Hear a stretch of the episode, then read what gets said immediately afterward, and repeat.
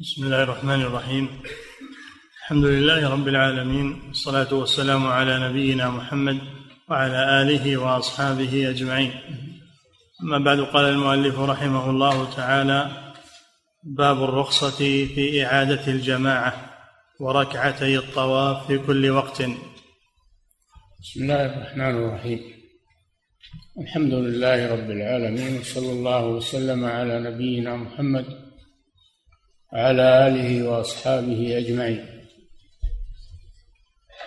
تقدم بيان الأوقات المنهي عن الصلاة فيها. وفي هذا الباب يذكر المؤلف رحمه الله استثناء بعض الصلوات. أنها تصلى في أي وقت وليس لها وقت نهي. على ما في ذلك من خلاف.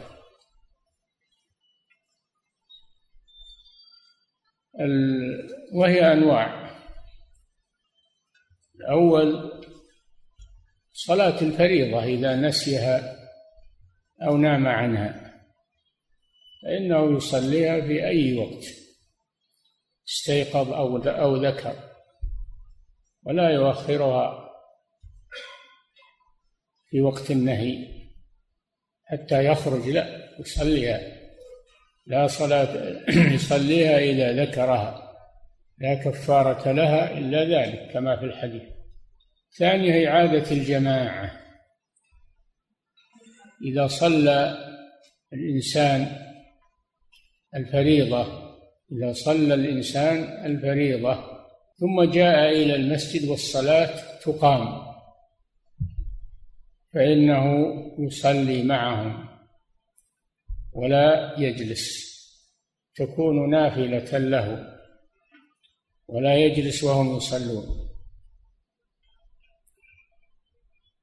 الثالثة ركعة الطواف إذا طاف في أي وقت الليل أو نهار فإنه يصلي ركعتي الطواف لأنها مرتبطة بالطواف. الرابعة الرابعة أيضا ما يصلى في وقت النهي صلاة الوضوء. إذا توضأ فإنه يستحب له أن يصلي بعد الوضوء. يسمى سنة الوضوء. خامسة صلاة الجنازة. صلاة الجنازة. فإنها لو أخرت تتضرر. يصلى عليها. السادسة أو السابعة تحية المسجد.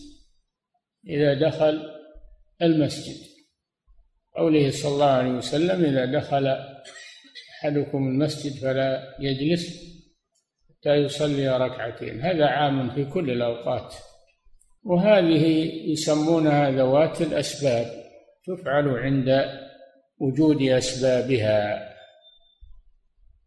هذا ما عليه جماعة من أهل العلم.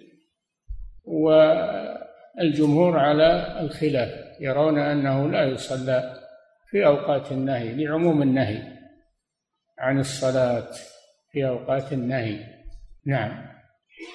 باب الرخصة في إعادة الجماعة وركعتي الطواف في كل وقت عن يزيد. الرخصة عندنا العزيمة والرخصة.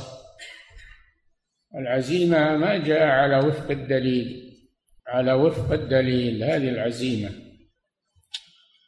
والرخصة ما جاء على خلاف الدليل لمعارض الراجح. فهذا هذا الباب فيه بيان الرخصة بيان الرخصة في فعل بعض الصلوات في أوقات النهي. فيكون هذا مستثنى ويسمى بالرخصة. مستثنى من النهي ويسمى بالرخصة. نعم. باب الرخصة في إعادة الجماعة وركعتي الطواف في كل وقت. عن يزيد بن الأسود قال شهدت مع النبي صلى الله عليه وسلم حجته فصليت معه صلاة الصبح في مسجد الخير. فلما قضى صلاته انحرف فإذا هو برجلين في أخرى القوم لم يصليا. قال علي بهما فجيء بهما ترعد فرائصهما. ترعد. فجيء بهما ترعد فرائصهما. قال فقال ما منعكما أن تصليا معنا؟ فقال يا رسول الله إنا كنا قد صلينا في رحالنا. قال فلا تفعلا إذا صليتما في رحالكما ثم أتيتما مسجد جماعة فصليا معهما فصليا معهم فإنها لكما نافلة. رواه الخمسة إلا ابن ماجه. وفي لفظ أبي داود إذا صلى أحدكم في رحله ثم أدرك الصلاة مع الإمام فليصلها معه فإنها له نافلة. نعم هذا هو الدليل على أن على إعادة صلاة الجماعة. إذا كان حضر الإقامة فإنه يصلي معهم ولو كان قد صلى فيما سبق ولا يجلس. هذا الحديث وقع في حجة الوداع في منى. كان صلى الله عليه وسلم نازلا عند مسجد الخير يصلي فيه. وصلى الفجر. صلى صلاة الفجر يوما فلما سلم وانصرف إلى الجماعة إذا هو برجلين إذا هو برجلين جالسان خلف الناس. لم يصليا معهم فدعا بهما النبي صلى الله عليه وسلم قال علي بالرجلين.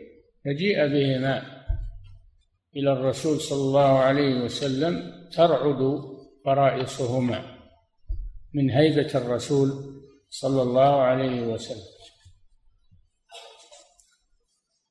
والفرائص جمع فريصة وهي لحمة الجنب. إذا خاف الإنسان إنها تتحرك هذه اللحمة من أثر الخوف. وهذا بسبب هيبة الرسول صلى الله عليه وسلم ومكانته. وإلا فهو صلى الله عليه وسلم كان حليما لينا مع الناس ولكن الله ألقى عليه المهابة. فسألهما لم لم يصليا هذا فيه دليل على أن الذي ينكر أنه يسأل قبل أن ينكر ما هو السبب. لعل له لعل له عذرا. قال ما منعكما أن تصليا معنا؟ قال يا رسول الله إنا صلينا في رحالنا يعني في منازلهما في منى. قال لا تفعل إذا صليتما في رحالكما ثم حضرتم إقامة الصلاة الصلاة تقام فصليا معهم. فإنها لكم فإنها أي هذه الصلاة الثانية لكما نافلة. والفريضة هي الأولى مع أن هذه صلاة الفجر وهم صلوا الفجر. فهو وقت نهي بالنسبة لهما.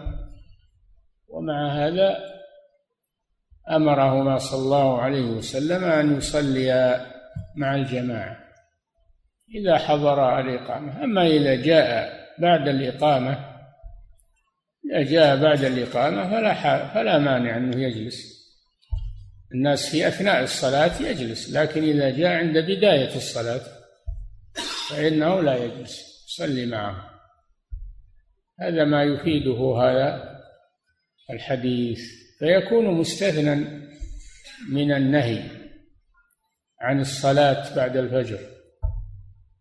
نعم.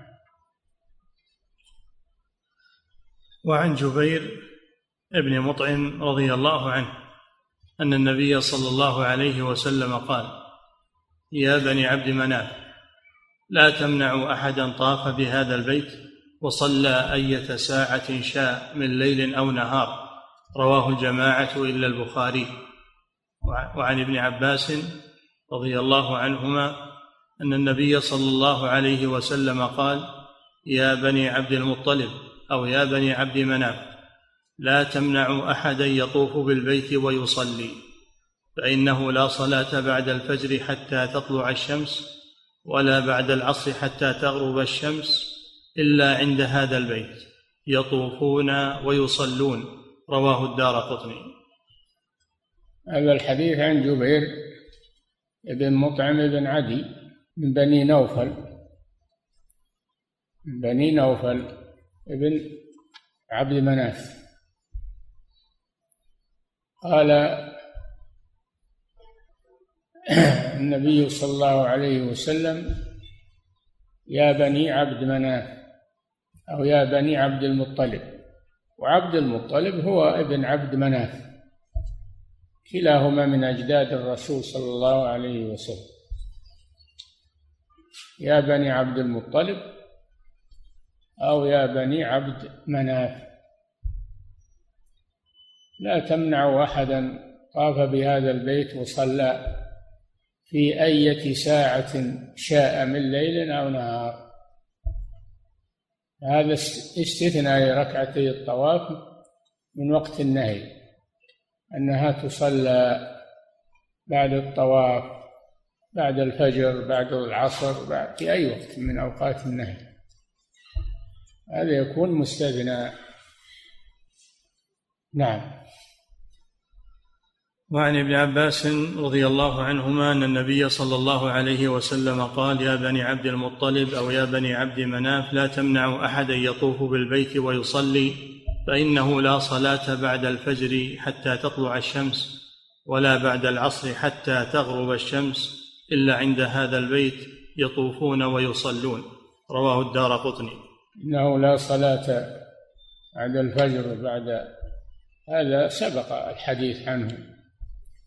إلا في مسألة من طاف بالبيت فإنه يصلي ركعتي الطواف في أي وقت.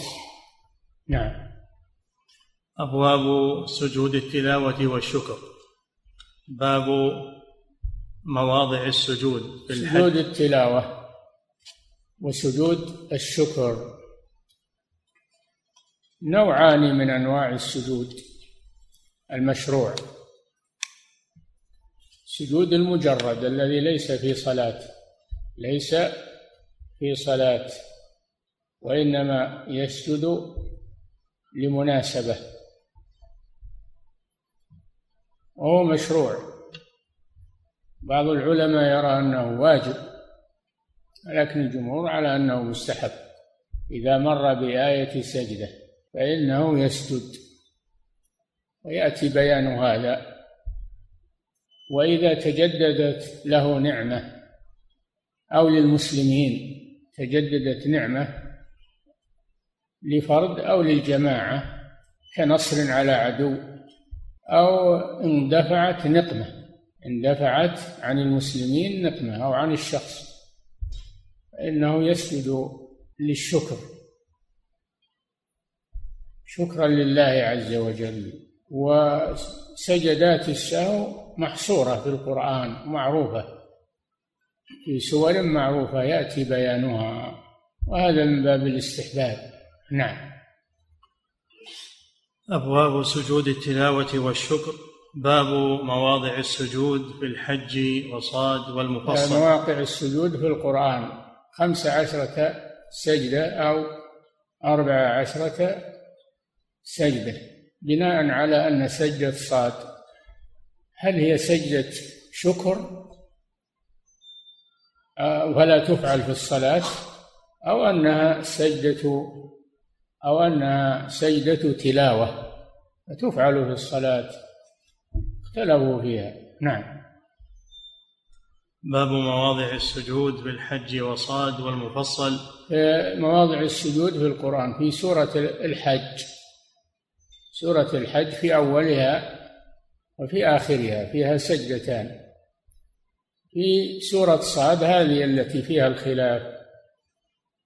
وظن داود أن ما فتناه فاستغفر ربه وخر راكعا وأناب. هي بالنسبة لداود سجدة توبة. وبالنسبة لنا سجدة شكر. نعم. في صاد نعم. والمفصل. والمفصل في ثلاث سجدات في سورة النجم وفي سورة الانشقاق إذا السماء انشقت وفي سورة العلق. اقرأ. نعم. عن عمرو بن العاص رضي الله عنه أن رسول الله صلى الله عليه وسلم أقرأه خمس عشرة سجدة في القرآن. منها ثلاث خمس عشرة سجدة. هذا أعلى العدد أنه خمس عشرة. إذا أدخلت فيها سجدة صاد وإلا أربع عشرة إذا إذا لم تدخل فيها سجدة صاد نعم. أن رسول الله صلى الله عليه وسلم أقرأه خمس عشرة سجدة في القرآن منها ثلاث في المفصل وفي الحج سجدتان رواه أبو داود وابن ماجه. نعم. وعن ابن مسعود رضي الله عنه أن النبي صلى الله عليه وسلم قرأ والنجم فسجد فيها وسجد من كان معه غير أن شيخا من قريش أخذ كفا من حصى أو تراب فرفعه إلى جبهته وقال يكفيني هذا. قال عبد الله فلقد رأيته بعد قتل كافرا. متفق عليه. نعم. قرأ النبي صلى الله عليه وسلم سورة والنجم إذا هوى. سورة النجم. وفي آخرها أفمن هذا الحديث تعجبون وتضحكون ولا تبكون وأنتم سامدون؟ فاسجدوا لله واعبدوا. فسجد النبي صلى الله عليه وسلم عندما قرأها في هذا المجلس وفيه المسلمون وفيه الكفار. لما وصل إلى هذه السجدة سجد فسجد الحضور كلهم حتى الكفار سجدوا مع الرسول صلى الله عليه وسلم. إلا واحدا من الكفار. قيل إنه أمية بن خلف. قيل غيره. لم يسجد وإنما أخذ ترابا من الأرض وسجد عليه وضع جبهته عليه وهو جالس. من باب الاستكبار والكبرياء قال رأيته قتل فيما بعد على أنه أمية بن خلف أو غيره. قيل أبو جهل وقيل أقوال. المهم ثبوت السجدة في ثبوت السجود عند تلاوة هذه الآية. وأن الحضور يسجدون معه. ومن ثم قال العلماء سجود التلاوة يشرع للقارئ وللمستمع. للقارئ وللمستمع. والقارئ في هذه القصة هو الرسول. والمستمعون الحضور الذين عنده سجدوا كلهم. هذا دليل على مشروعيته للقارئ وللمستمع. نعم. وعن ابن عباس رضي الله عنهما أن النبي صلى الله عليه وسلم سجد بالنجم وسجد معه المسلمون والمشركون والجن والإنس. رواه البخاري والترمذي وصححه. نعم زيادة الجن إذا سجدوا. المسلمون الجن فيهم مسلمون. ويحضرون هم يحضرون في الغالب يحضرون مجالس الذكر وتلاوة القرآن. نعم. وعن أبي هريرة رضي الله عنه قال سجدنا مع النبي صلى الله عليه وسلم في إذا السماء انشقت وإقرأ باسم ربك. إذا السماء انشقت هذه سجود سجدات المفصل. إذا السماء انشقت. وإذا قرئ عليهم القرآن لا يسجدون في آخرها. هذا محل السجود. وفي اقرأ باسم ربك. نعم. وفي سورة فاسجد ولا كلا لا تطعه واسجد واقترب. لا تطعه أي أبا جهل الذي كان ينهى النبي صلى الله عليه وسلم عن السجود عند البيت ويهدده. فالله جل وعلا قال له أرأيت الذي ينهى عبدا إذا صلى؟ ثم قال كلا لا تطعه واسجد واقترب يعني اقترب من ربك لأن العبد أقرب ما يكون من ربه وهو ساجد كما سبق في الأحاديث. نعم. ففيه دليل على على أن سورة اقرأ فيها سجدة. نعم. رواه الجماعة إلا البخاري وعن عكرمة عن ابن عباس رضي الله عنهما قال ليست صاد من عزائم السجود وقد رأيت النبي صلى الله عليه وسلم يسجد فيها. رواه أحمد والبخاري والترمذي وصححه. ليست من عزائم السجود يعني لم يؤمر لم يؤمر بالسجود عندها هي من خص من اختصاص داود عليه السلام وهي سجدة توبة.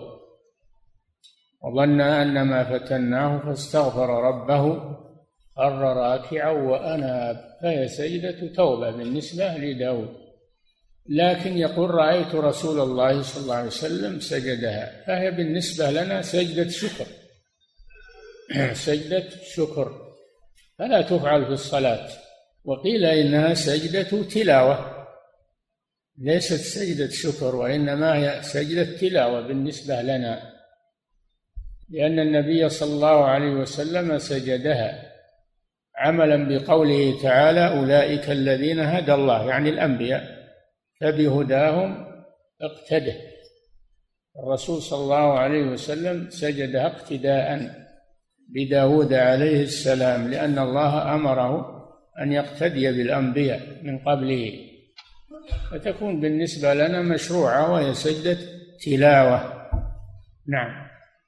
على خلاف فيها. نعم.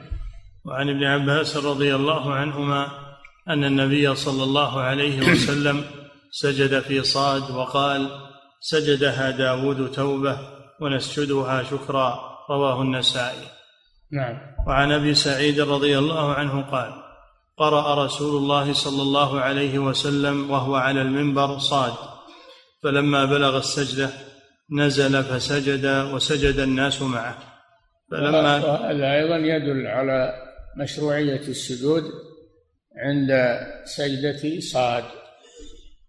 وأن الخطيب إذا قرأ على المنبر قرأ آية سجدة يستحب له أن ينزل ويسجد ويسجد الناس معه. وقد فعل هذا عمر بن الخطاب رضي الله تعالى عنه على المنبر. نعم. فلما كان يوم آخر قرأها فلما بلغ السجدة تشزن الناس تشزن الناس للسجود. فقال رسول الله صلى الله يعني عليه وسلم تهيأوا للسجود. نعم. فقال رسول الله صلى الله عليه وسلم إنما هي توبة نبي. ولكني رأيتكم تشزنتم للسجود. فنزل فسجد وسجدوا. رواه أبو داود.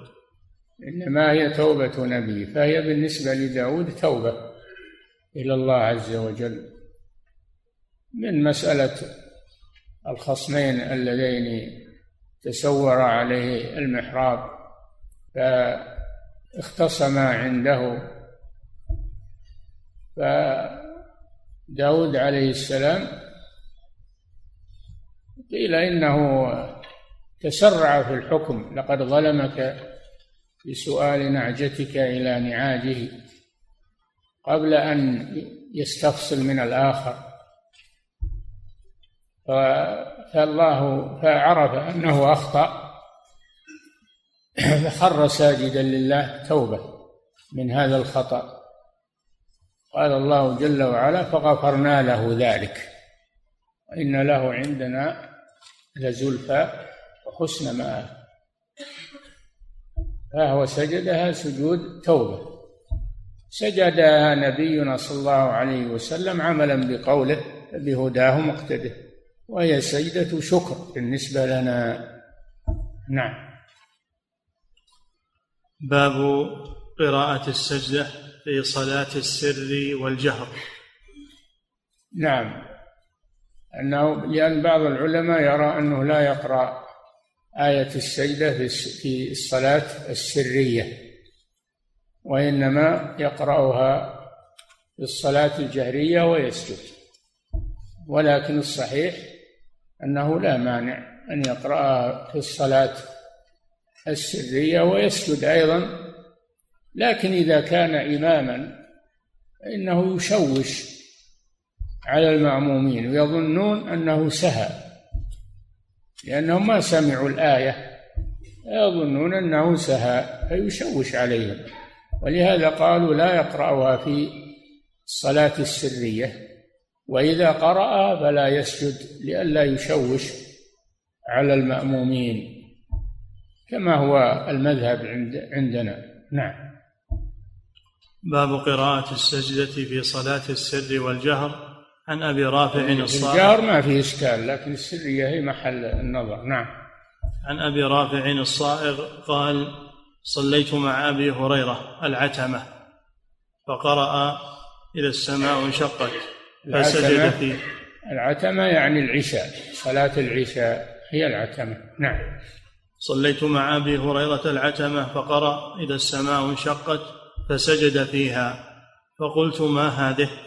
قال سجدت بها خلف أبي القاسم صلى الله عليه وسلم فما أزال أسجد فيها حتى ألقاه.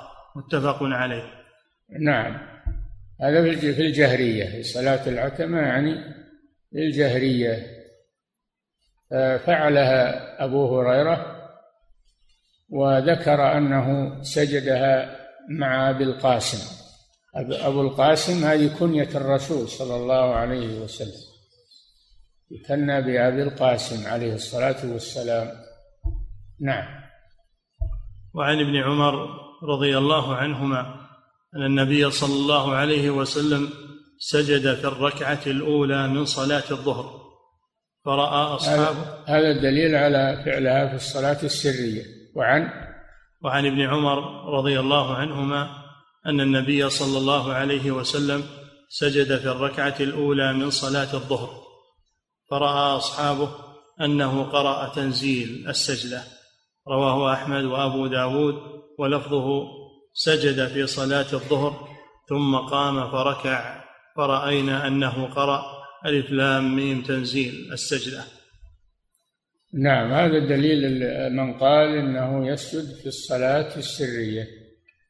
لأن الرسول صلى الله عليه وسلم فعل ذلك والصحابة تابعوه في هذه السجدة ورأوا أنه قد قرأ في سورة السجدة. ألف لام ميم تنزيل. نعم. باب سجود المستمع إذا سجد التالي وأنه نعم. ويسجد أيضا المستمع. المستمع أما الذي سمع ولم يستمع هذا لا يسجد. لو مررت وإنسان يقرأ وسجد لا يشرع لك السجود لأنك لست بمستمع وإنما أنت سامع فقط. فيستحب السجود للمستمع دون السامع. الذي لم يقصد الاستماع وإنما جاء على على سمعه. نعم. باب سجود المستمع إذا سجد التالي وأنه نعم. والمستمع لا يسجد إلا إذا سجد التالي فلو سمعته يقرأ بآية سجدة ولم يسجد لا يشرع لك السجود. إنما يشرع لك إذا سجد القارئ أن تسجد معه كما سبق أنه لما قرأ صلى الله عليه وسلم سورة النجم وسجد سجدوا معه. نعم. باب سجود المستمع إذا سجد التالي وأنه إذا لم يسجد لم يسجد. نعم إذا لم يسجد التالي لم يسجد المستمع. نعم. عن ابن عمر رضي الله عنهما قال كان رسول الله صلى الله عليه وسلم يقرأ علينا السورة فيقرأ السجدة فيسجد ونسجد معه حتى ما يجد أحدنا مكانا لموضع جبهته متفق عليه. ولمسلم في رواية في غير صلاة. نعم هذا الدليل على سجود المستمع. كان صلى الله عليه وسلم يقرأ وهم يستمعون ثم يسجد فيسجدون حتى يتزاحموا في المكان من كثرتهم. فلا يجد أحدهم مكانا لموضع جبهته من الزحمة. فهذا دليل على أن المستمع يسجد. إذا سجد القارئ. نعم. وعن عطاء بن يسار أن رجلا قرأ عند النبي صلى الله عليه وسلم السجدة فسجد النبي صلى الله عليه وسلم ثم قرأ آخر عنده السجدة فلم يسجد فلم يسجد النبي صلى الله عليه وسلم. فقال يا رسول الله قرأ فلان عندك السجدة فسجدت وقرأت فلم تسجد. فقال النبي صلى الله عليه وسلم كنت إمامنا فلو سجدت سجدت. رواه رواه الشافعي في مسنده هكذا مرسلا. نعم هذا دليل على أنه إذا لم يسجد القارئ فإنه لا يسجد المستمع.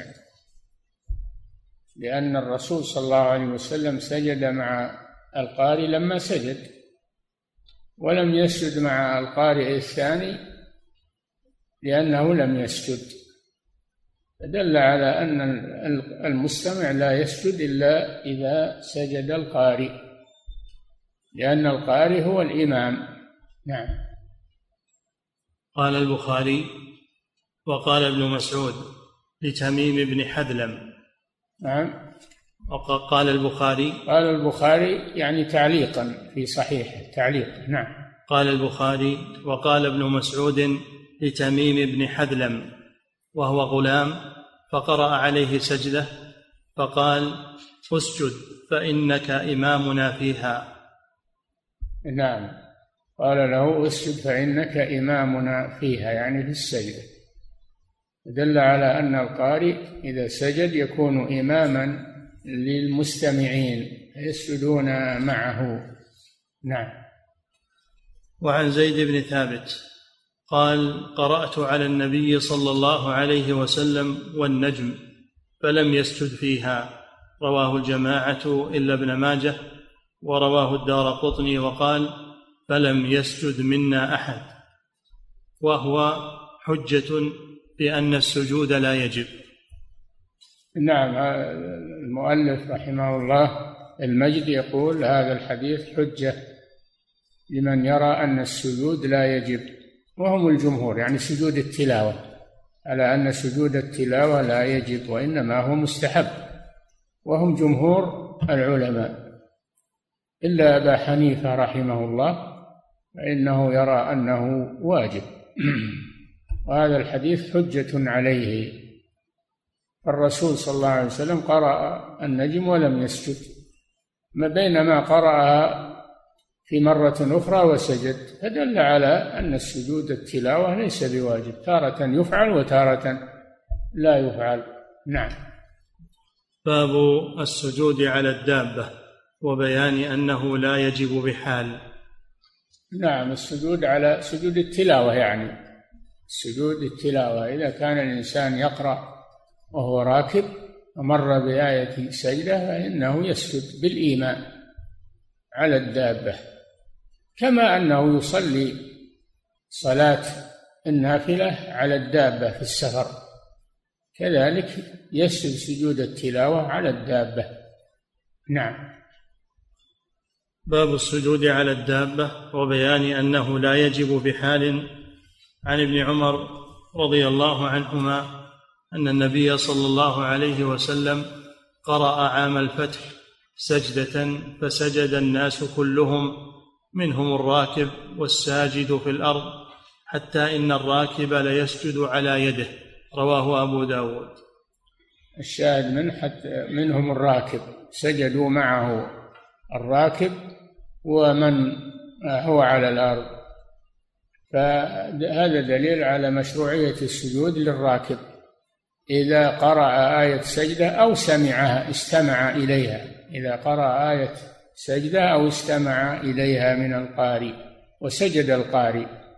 إذا سجد القارئ فإن الراكب يسجد معه. نعم.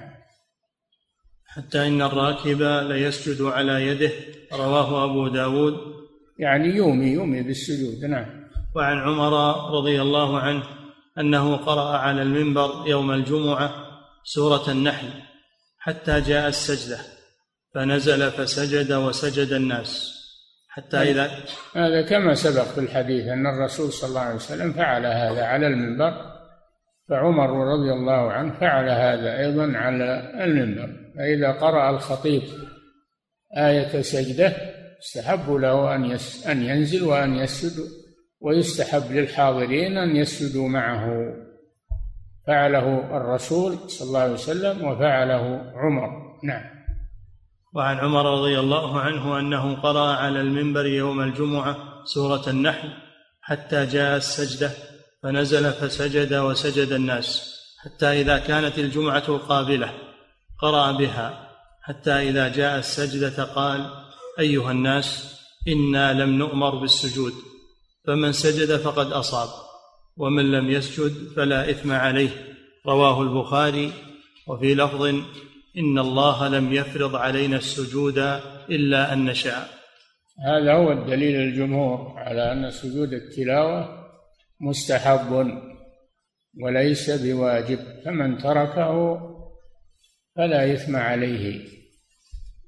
إن الله لم يفرض علينا التشهد آه، إن الله لم يفرض علينا السجود إلا أن نشاء يعني سجود التلاوة في الخطبة وفي غيرها. نعم. باب التكبير للسجود وما يقول فيه. يكفي نقف عند هذا.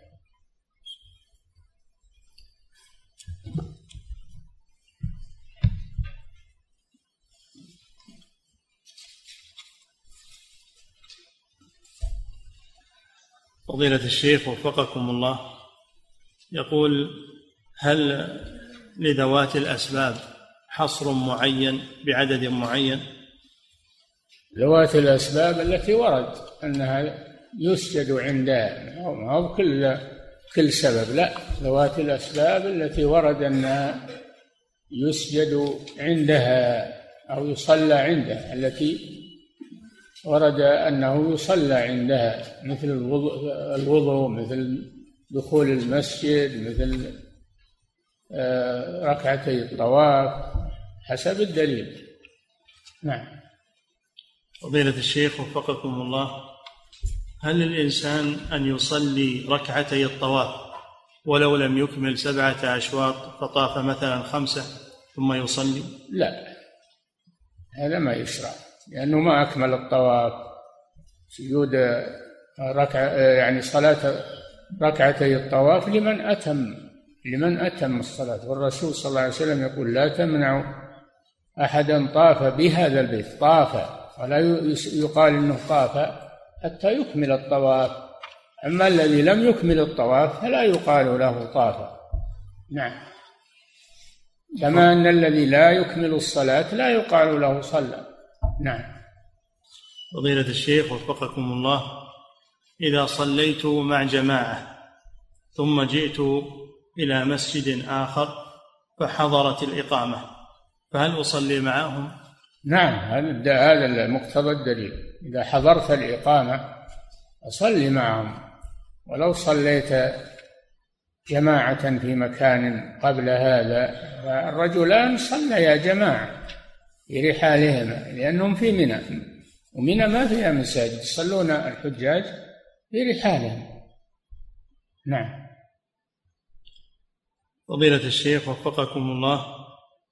في قول النبي صلى الله عليه وسلم إذا صلى أحدكم في رحله ثم أدرك الصلاة مع الإمام هل يخص بمن صلى في رحله ولم يصلي في المسجد أو هو عام في الجميع؟ عام في الجميع. لكن هذه واقعة عين لأنهم قال قالوا صلينا في رحالنا. فهي واقعة عين ولا الحديث عام. نعم. أو تخفضون البرودة. نعم. فضيلة الشيخ وفقكم الله بقوله صلى الله عليه وسلم إذا صليتما في رحالكما ثم أتيتما مسجد جماعة فصليا معهم. هل يحمل هذا الأمر على الوجوب؟ لا ما هو على الوجوب الاستحباب. نعم. فضيلة الشيخ وفقكم الله يقول كيف سجد الكفار مع النبي صلى الله عليه وسلم وهم لا يؤمنون به عليه الصلاة والسلام؟ قيل إنهم في أول الأمر أسلموا ثم جاء كبراءهم كأبي جهل و والوليد بن المغيرة فأنكروا عليهم فارتدوا عن الإسلام. ارتدوا عن الإسلام نعم فضيلة الشيخ وفقكم الله يقول عندما أراجع القرآن وأحفظه وأكرره يشق علي سجود التلاوة عند التكرار فهل أسجد كلما قرأت الآية؟ في مجلس واحد الظاهر أنه يكفي مرة واحدة ولا يكرره للحفظ يكرره لأجل الحفظ في أول مرة يسجد فقط ولا يكرر السجود. نعم. فضيلة الشيخ وفقكم الله. لأن هذه ما هي تلاوة هذا حفظ يريد الحفظ هو. نعم. فضيلة الشيخ وفقكم الله هل ينزل الخطيب من المنبر لأجل السجود أو يكفيه أن يرجع إذا كان المنبر واسعا وأمكن السجود عليه؟ واللي ورد أنه ينزل لكن لا مانع إذا كان المنبر واسعا أن يسجد على المنبر ويسجدون عليه. لا مانع في ارتفاع الإمام عن المأمومين درج المنبر فقط. نعم. فضيلة الشيخ وفقكم الله. ما كانت المنابر مرتفعة مثل ما يفعلون الناس الآن؟ يرفعون المنابر. كانت درجات محدودة. ثلاث درجات أربع درجات. نعم. فضيلة الشيخ وفقكم الله. الرسول صلى الله عليه وسلم صلى على المنبر وصلوا خلفه وقال أردت أن أعلمكم. نعم. فضيلة الشيخ وفقكم الله. يقول إذا ذهبت إلى أصحاب لي في مزرعة وقد كنت صليت الفرض ثم قاموا لأداء الصلاة صلاة الفريضة فهل أعيد الصلاة معهم أم أن الإعادة خاصة بالمسجد؟ لا هو الظاهر إذا حضرت الصلاة تقام في جماعة تصلي معهم ولو ما هو في المسجد. نعم. فضيلة الشيخ وفقكم الله رجل دخل المسجد بعد أذان الفجر. نعم. رجل دخل المسجد بعد أذان الفجر فصلى أربع ركعات بتسليمتين. ركعتين لتحية المسجد وركعتين عن سنة الفجر. فهل فعله هذا صحيح؟ ما هو بوجيه لو أنه صلى ركعتين بنية راتبة الفجر وتكفيان عن التحية. كما أنه لو دخل وصلى الفريضة تكفي عن راتبة الفجر. نعم. المهم أنه يصلي إذا دخل المسجد ولا يجلس حتى يصلي. نعم. فضيلة الشيخ وفقكم الله يقول إذا صليت المغرب ثم أتيت جماعة يصلون المغرب فهل أدخل معهم؟ وإذا دخلت معهم فهل أسلم معهم أم أكمل رابعة؟ الظاهر أنك تدخل معهم الظاهر أنك تدخل معهم صلي مثلهم. نعم. فضيلة الشيخ وفقكم الله يقول هناك مصاحف في بلدي برواية قالون عن نافع وليس فيها مواضع سجود في الانشقاق والعلق. وفي سورة الحج سجدة واحدة فقط يقول فهل هناك خلاف بين العلماء في عدد السجدات في القرآن؟ نعم هناك خلاف بينهم في عدد السجدات في القرآن يعني إذا قرأت آية ليس فيها سجدة في مصحف من المصاحف ولكنها فيها يشرع السجود عندها. حتى ولو كانت ما كتبت يعني ما كتب عندها سجود تلاوة في هذا في هذا المصحف تسجد. لأن العبرة بالآية ما هو العبرة بالمصحف؟ نعم. فضيلة الشيخ وفقكم الله يقول هل يشترط في سجود التلاوة الطهارة والاتجاه إلى القبلة؟ هذا سيأتي إن شاء الله عند ما نقرأ الباب الذي وقفنا عليه. نعم. فضيلة الشيخ وفقكم الله يقول هناك قصة تذكر في سبب سجدة صاد وهي تقدح في معروفة معروفة. إسرائيلية قصة إسرائيلية. أن داود عليه السلام نظر إلى امرأة ما أدري كيف ووقعت في نفسه وغزى زوجها وقتل فتزوجها هذه إسرائيلية. ما؟ هي صحيحة. نعم. فضيلة الشيخ وفقكم الله في سجدة صاد هل يجمع المسلم عند سجوده بين النية بين نعم. في سجدة صاد؟ هل يجمع المسلم بين بين النيتين عند سجوده أنها تلاوة وأنها شكر؟ لا يصلح هذا. هذا تلفيق. هذا ما يصلح. نعم. فضيلة الشيخ وفقكم الله يقول إذا كان القارئ يقرأ القرآن في السيارة ومر بسجدة فهل يشرع له أن يسجد؟ إي نعم سمعت هذا. السيارة مثل الدابة. هو راكب سواء على الدابة أو على السيارة أو على باخرة أو على طائرة كله سواء نعم. فضيلة الشيخ وفقكم الله. يقول هل يشرع للمسلم أن يسجد سجود توبة عند فعله لذنب كما فعل داود عليه السلام؟ يحتاج إلى بحث يحتاج إلى بحث عن الدليل. وفي من يقول صلاة التوبة لكن الله أعلم يحتاج إلى تأكد. نعم. فضيلة الشيخ وفقكم الله. يقول من دخل المسجد بعد انتهاء صلاة الفجر أو صلاة العصر. شوفوا ف... عندكم في حاشية نيل الأوطار المحشي ذكر الصلوات التي لا تشرع والناس بعض الناس يفعلها وهي غير مشروعة ذكرها. ذكر فوق أظن ثلاثين نوع. نعم. اقرأوها تستفيدون منها. نعم. فضيلة الشيخ وفقكم الله يقول من دخل المسجد بعد انتهاء صلاة الفجر أو صلاة العصر فهل يجوز أن يتصدق عليه بأن يصلى معه؟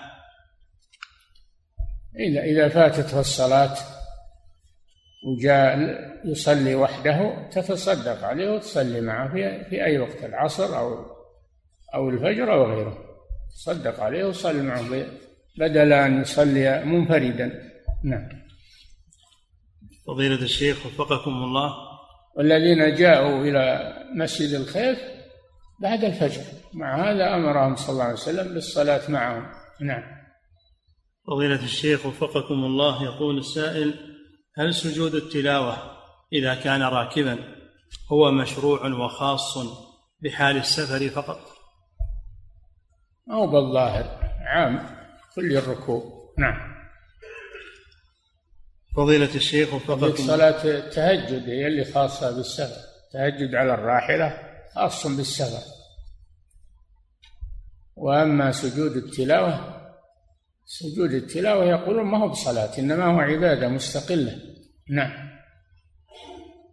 فضيلة الشيخ وفقكم الله في قول النبي صلى الله عليه وسلم الملائكة تصلي على أحدكم ما دام في في مصلاه.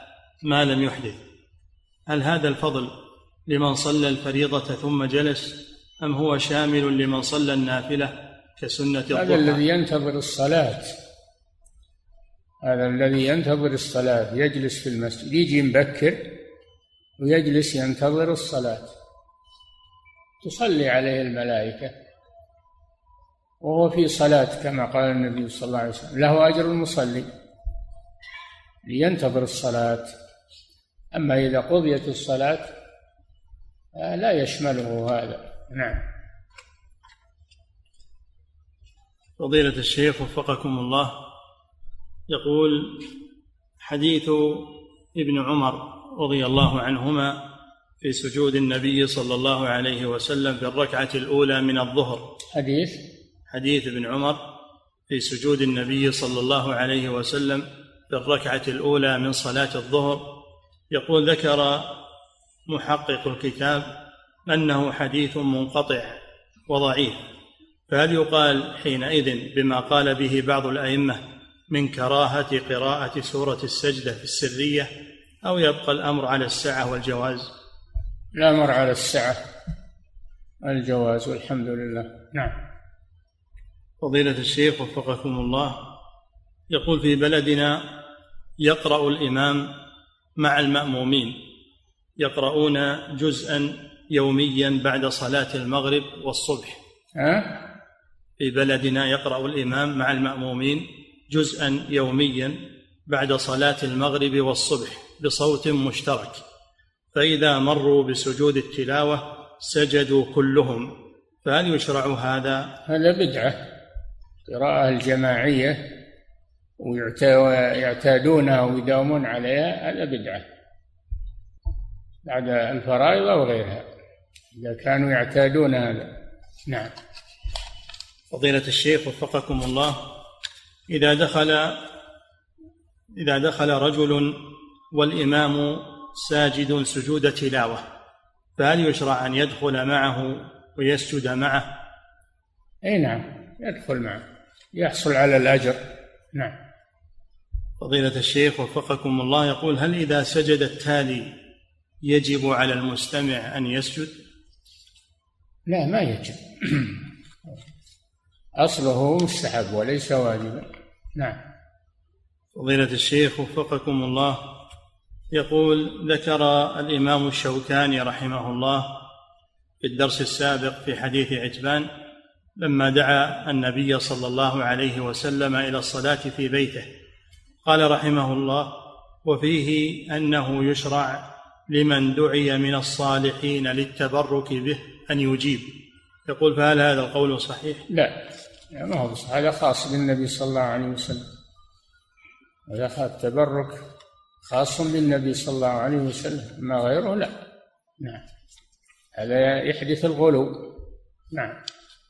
فضيلة الشيخ وفقكم الله يقول هل يجوز للمتنفل الذي يصلي صلاة نافلة أن هل, هل يجوز لمن يصلي صلاة نافلة أن يقرأ من المصحف؟ يجوز جواز يجوز لكن لا حاجة إلى المصحف لأنه يقرأ بما تيسر من القرآن إلا إذا كان في صلاة الليل يطيل القراءة أو في صلاة الليل لا بأس أن يأخذ المصحف. أما الصلاة العادية للنوافل ما حاجة إلى حمل المصحف. يقرأ بقصار السور وبما يحفظ. نعم. فضيلة الشيخ وفقكم الله يقول إذا سجد الخطيب سجود التلاوة وسجد معه المستمعون فهل يكون إماما لهم إذا رفع من السجود رفعوا؟ أي نعم هو إمامهم إذا رفع يرفعون. نعم. فضيلة الشيخ وفقكم الله يقول السائل أنا مقيم في هذا البلد ولم أجد لابنتي مجالا للدراسة في المدارس الحكومية. أنا؟ أنا مقيم في هذا البلد ولم أجد لابنتي مجالا للدراسة في المدارس الحكومية. هل يجوز لي أن أسجل ابنتي في مدارس بلدي الموجودة هنا في الرياض علما بأن هذه المدارس في المرحلة الابتدائية لا يدرسون التوحيد وأما في المتوسط فما فوق فيدرسونهم عقيدة الأشاعرة. هل هل يجوز أن أدخل ابنتي في هذه المدارس؟ لا.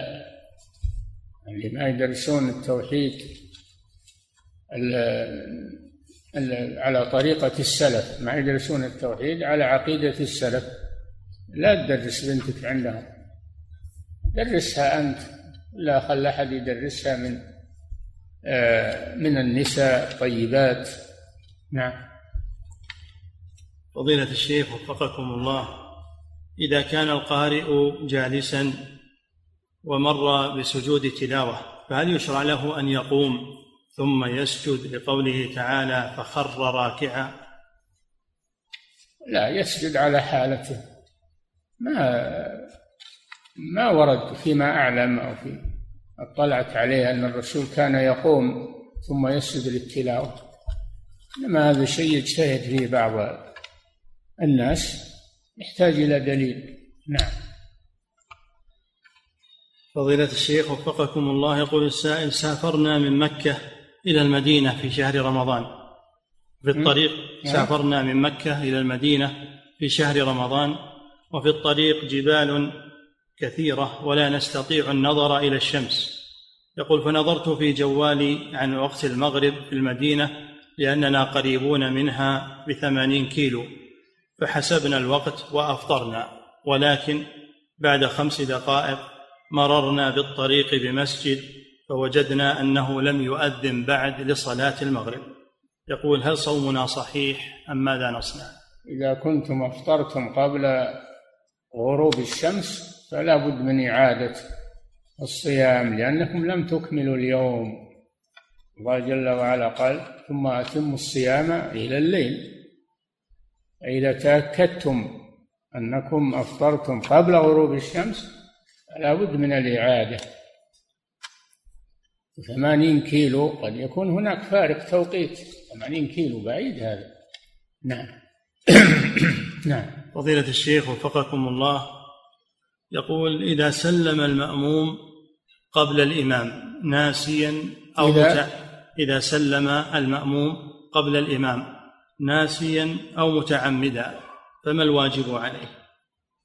إذا كان متعمدا بطلت صلاته وإذا كان ناسيا يعود يسلم بعد الإمام ولا شيء عليه. نعم. فضيلة الشيخ وفقكم الله. يقول السائل رجل مات وعليه دين فجمع له المال أو الدين من أهل قبيلته جمعوا مالا وقضوا دينه وقد بقي شيء من المال الذي جمع فماذا نفعل به؟ استأذن أصحاب المال فإن أذنوا إنه يتصدق به على محتاج صدق به على محتاج. نعم. وإن كان ما يمكن استئذانهم صدق به على محتاج والأجر للجميع إن شاء الله. نعم. فضيلة الشيخ وفقكم الله يقول هل يشرع سجود التلاوة في وقت النهي المغلظ؟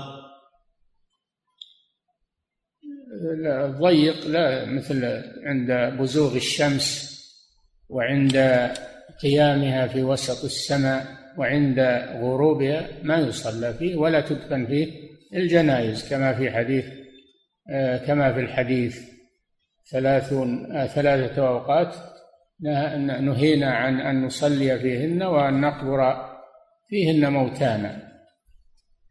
إذا طلعت الشمس بازغة حتى ترتفع وإذا قامت قام قائم الظهيرة حتى تزول وإذا تضيفت الشمس للغروب حتى تغرب.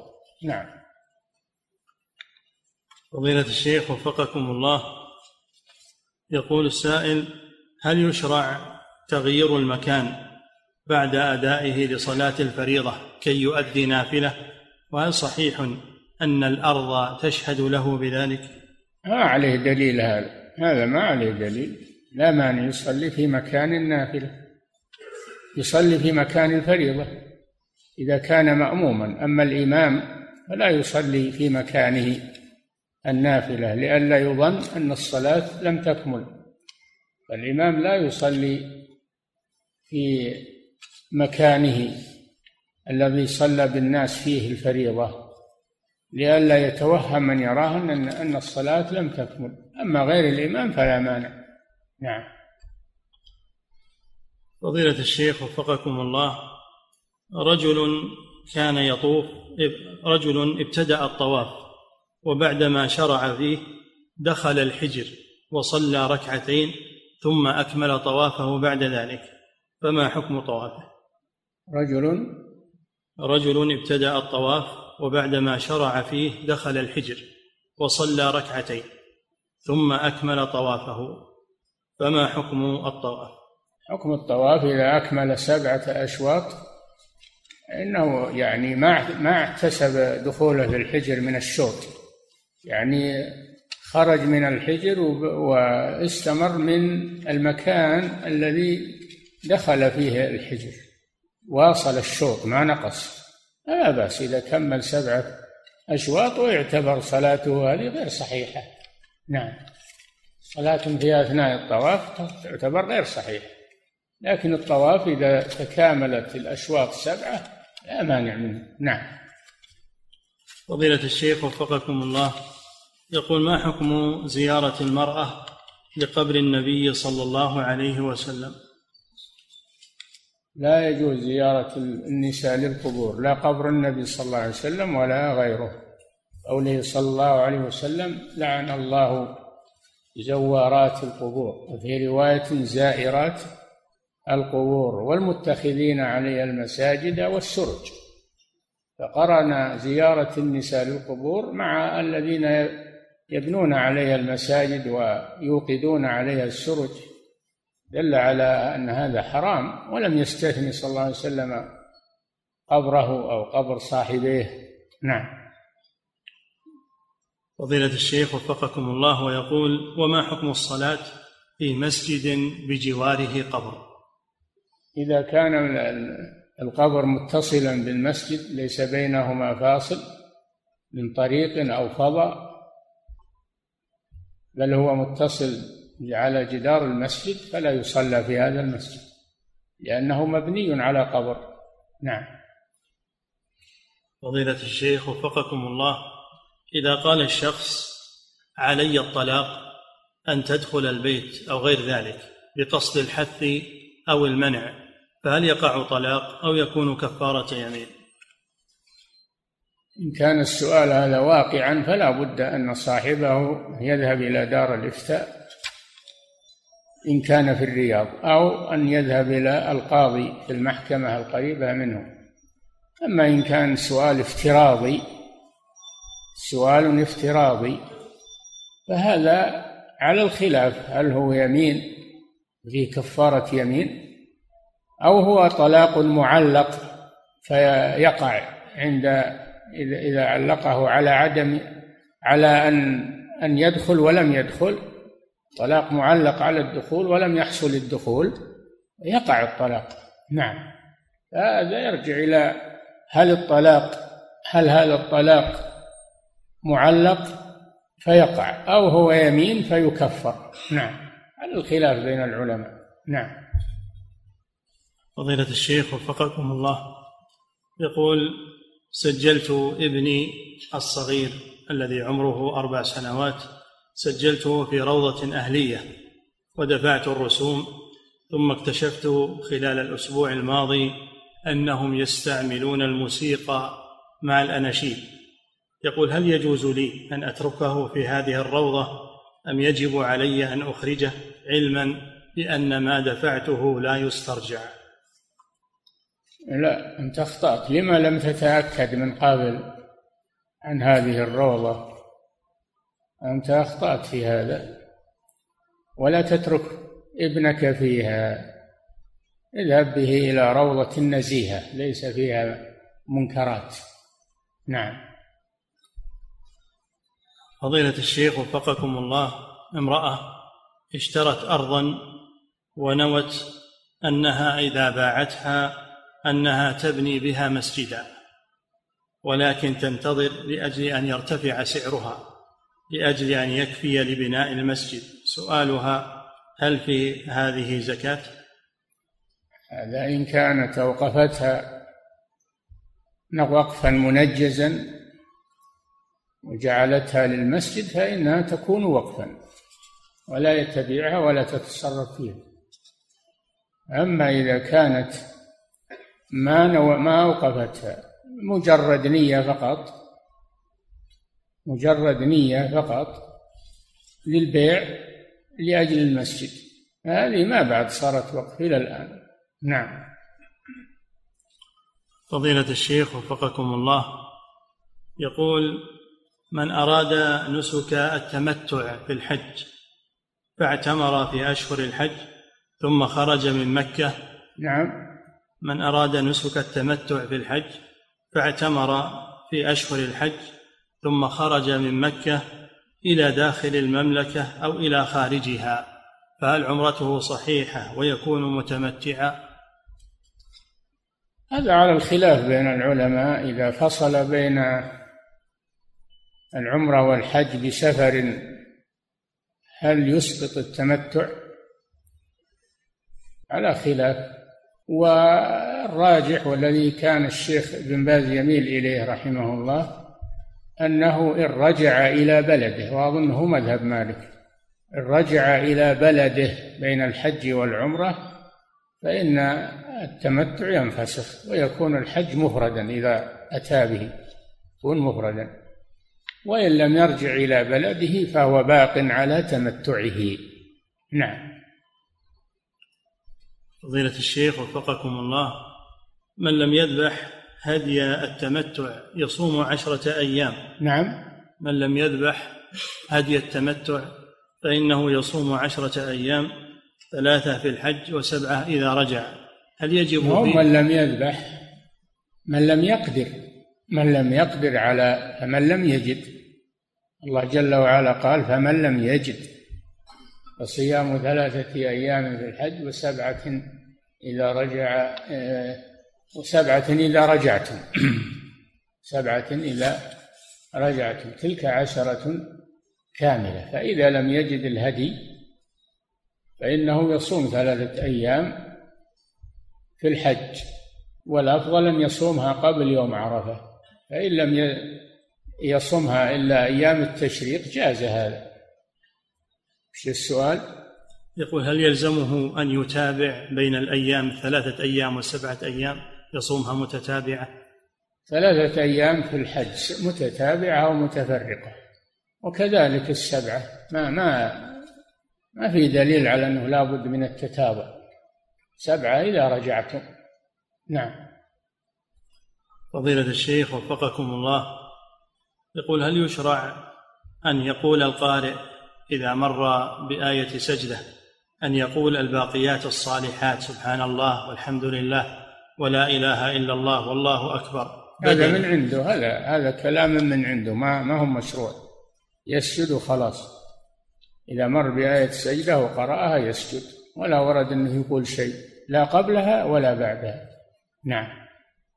فضيلة الشيخ وفقكم الله هل المعاصي في الأشهر الحرم تضاعف عن غيرها من الأشهر؟ تغلظ المعاصي تغلظ في في الوقت المحرم وفي المكان المحرم تغلظ في الحرم تغلظ في حالة الإحرام تغلظ في الأشهر الحرم الزمان الفاضل أو المكان الفاضل ولا تضاعف السيئات ما تضاعف لكن تغلظ. نعم.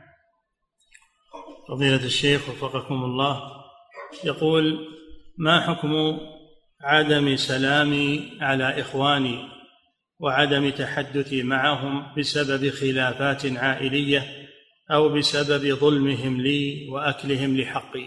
حرام هذا. هذا حرام. القطيعة حرام.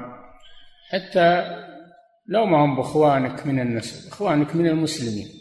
قال صلى الله عليه وسلم لا يحل لمسلم أن يهجر أخاه فوق ثلاث.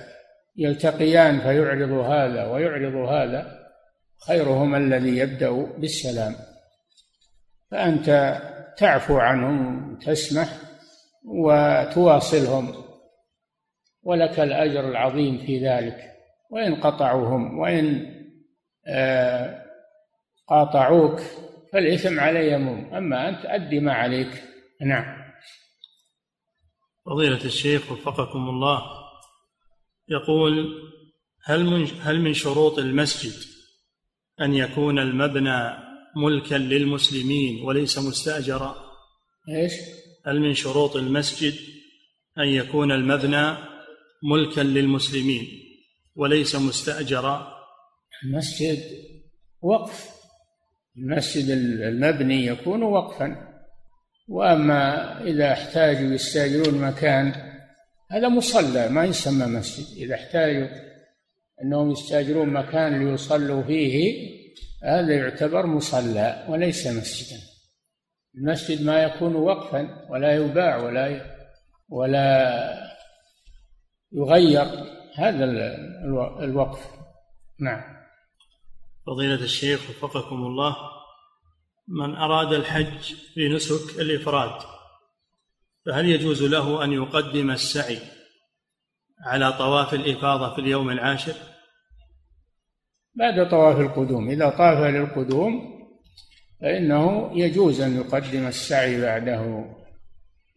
أما أنه يقدمه قبل وليس ولم يسبقه طواف فلا يجزي. إذا قدمه ولم يسبقه طواف فإنه لا يجزي. نعم.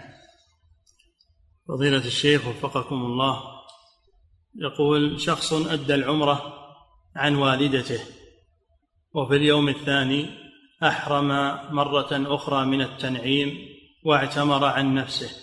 فهل فعله هذا جائز؟ نعم لا بأس. إذا أدى العمرة عن والدتها وعن غيرها وفرغ منها فلا مانع أنه يخرج من الحرم ويحرم بعمرة ثانية له أو لغيره ويؤديها نعم. فضيلة الشيخ وفقكم الله يقول ما حكم الصلاة إلى سترة؟ هل هو أمر واجب؟ وما حكم القرب منها؟ مستحب. الصلاة إلى السترة مستحب وليس واجبا. ولو صلى إلى غير سترة صحت صلاته. ما أحد يقول أن صلاته باطلة. صلاته صحيحة. لكن السترة مستحبة وهي من كمال الصلاة. والدنو منها كذلك من كمال الصلاة. نعم. فضيلة الشيخ وفقكم الله يقول المرأة التي دخل بها زوجها ثم طلقها وهو لم يجامعها فهل عليها عدة؟ إذا خلا بها إذا خلا بها خلوة لم يره أحد وعياها من وراء باب أو من وراء ستر فإنها تجب فإنها تجب عليها العدة إذا طلقها.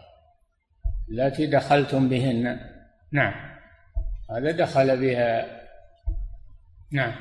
فضيلة الشيخ وفقكم الله يقول أحيانا إذا مررنا على مقبرة البقيع نجد نساء واقفات عند سور المقبرة الذي هو عبارة عن شبك يرى من خلاله القبور. يقول تلك النسوة واقفات عند هذا الشبك وبعضهن قد رفعت يديها تدعو. فهل هذا في حكم الزيارة؟ هذا إيه؟ فهل هذا في حكم الزيارة؟ هو زيارة نعم. هي زارت زارت القبور ووقفت. فهذا زيارة. أصبت الزيارة هي. ليس هذا من حقها.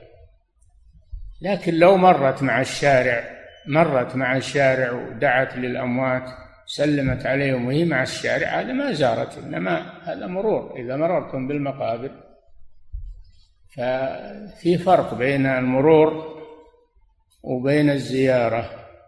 وهذه زارت اللي وقفت على الشبك هذه زائرة. لا يجوز لها هذا. نعم.